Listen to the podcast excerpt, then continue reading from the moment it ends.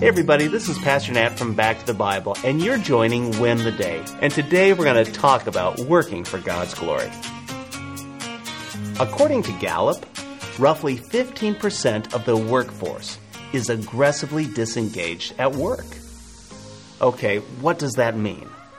It means that roughly 15% of the people in your office, in your company, or even in your retirement villa, they are working against the goals of the organization. Now, this percentage I shared, that 15%, even can include Christian employees. But you and I know it shouldn't. But we have to ask the question, why should we do our best at work? Why should we treat your employer with respect? Why should you help and not harm your organization? Paul has the answer for us in Colossians chapter 3, beginning in verse 22. Slaves, obey your earthly masters in everything you do. Try to please them all the time, and not just when they are watching you. Serve them sincerely because of your reverent fear of the Lord. Work willingly at whatever you do, as though you were working for the Lord rather than for people.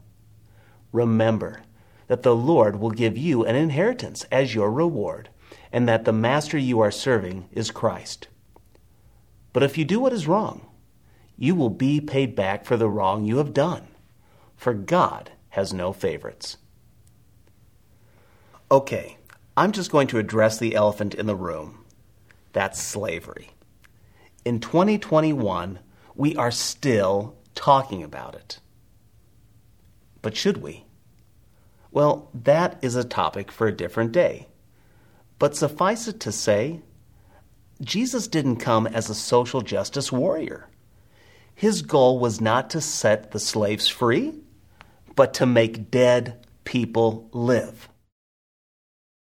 So rather than aim to abolish the social injustice of slavery, Paul says, slaves, obey your masters. Do everything as if you're doing it for the Lord. Why? Because you are doing it for the Lord. Why should they do this? Because all Christians are slaves of Christ. He saved us on purpose and for a purpose. That purpose is to glorify Him through our loving service. When we obey God, there are heavenly and sometimes earthly rewards. When we disobey God, there are natural consequences. But those consequences and those rewards shouldn't be our motivation for doing our best for God in the workplace. Our motivation is to love our King. That's Jesus. So thankfully, today we aren't participating in slavery. So the way that we can live this out is in the workplace, in our daily service, and even in everything we do. So this is my challenge for you today. Live each moment in joyful service to our King. It's an honor to serve King Jesus in all areas of our lives. So regardless if your boss is a jerk or your job drives you nuts, you can do it for God's glory. But before you do that, put in the comments below where this is a struggle for you.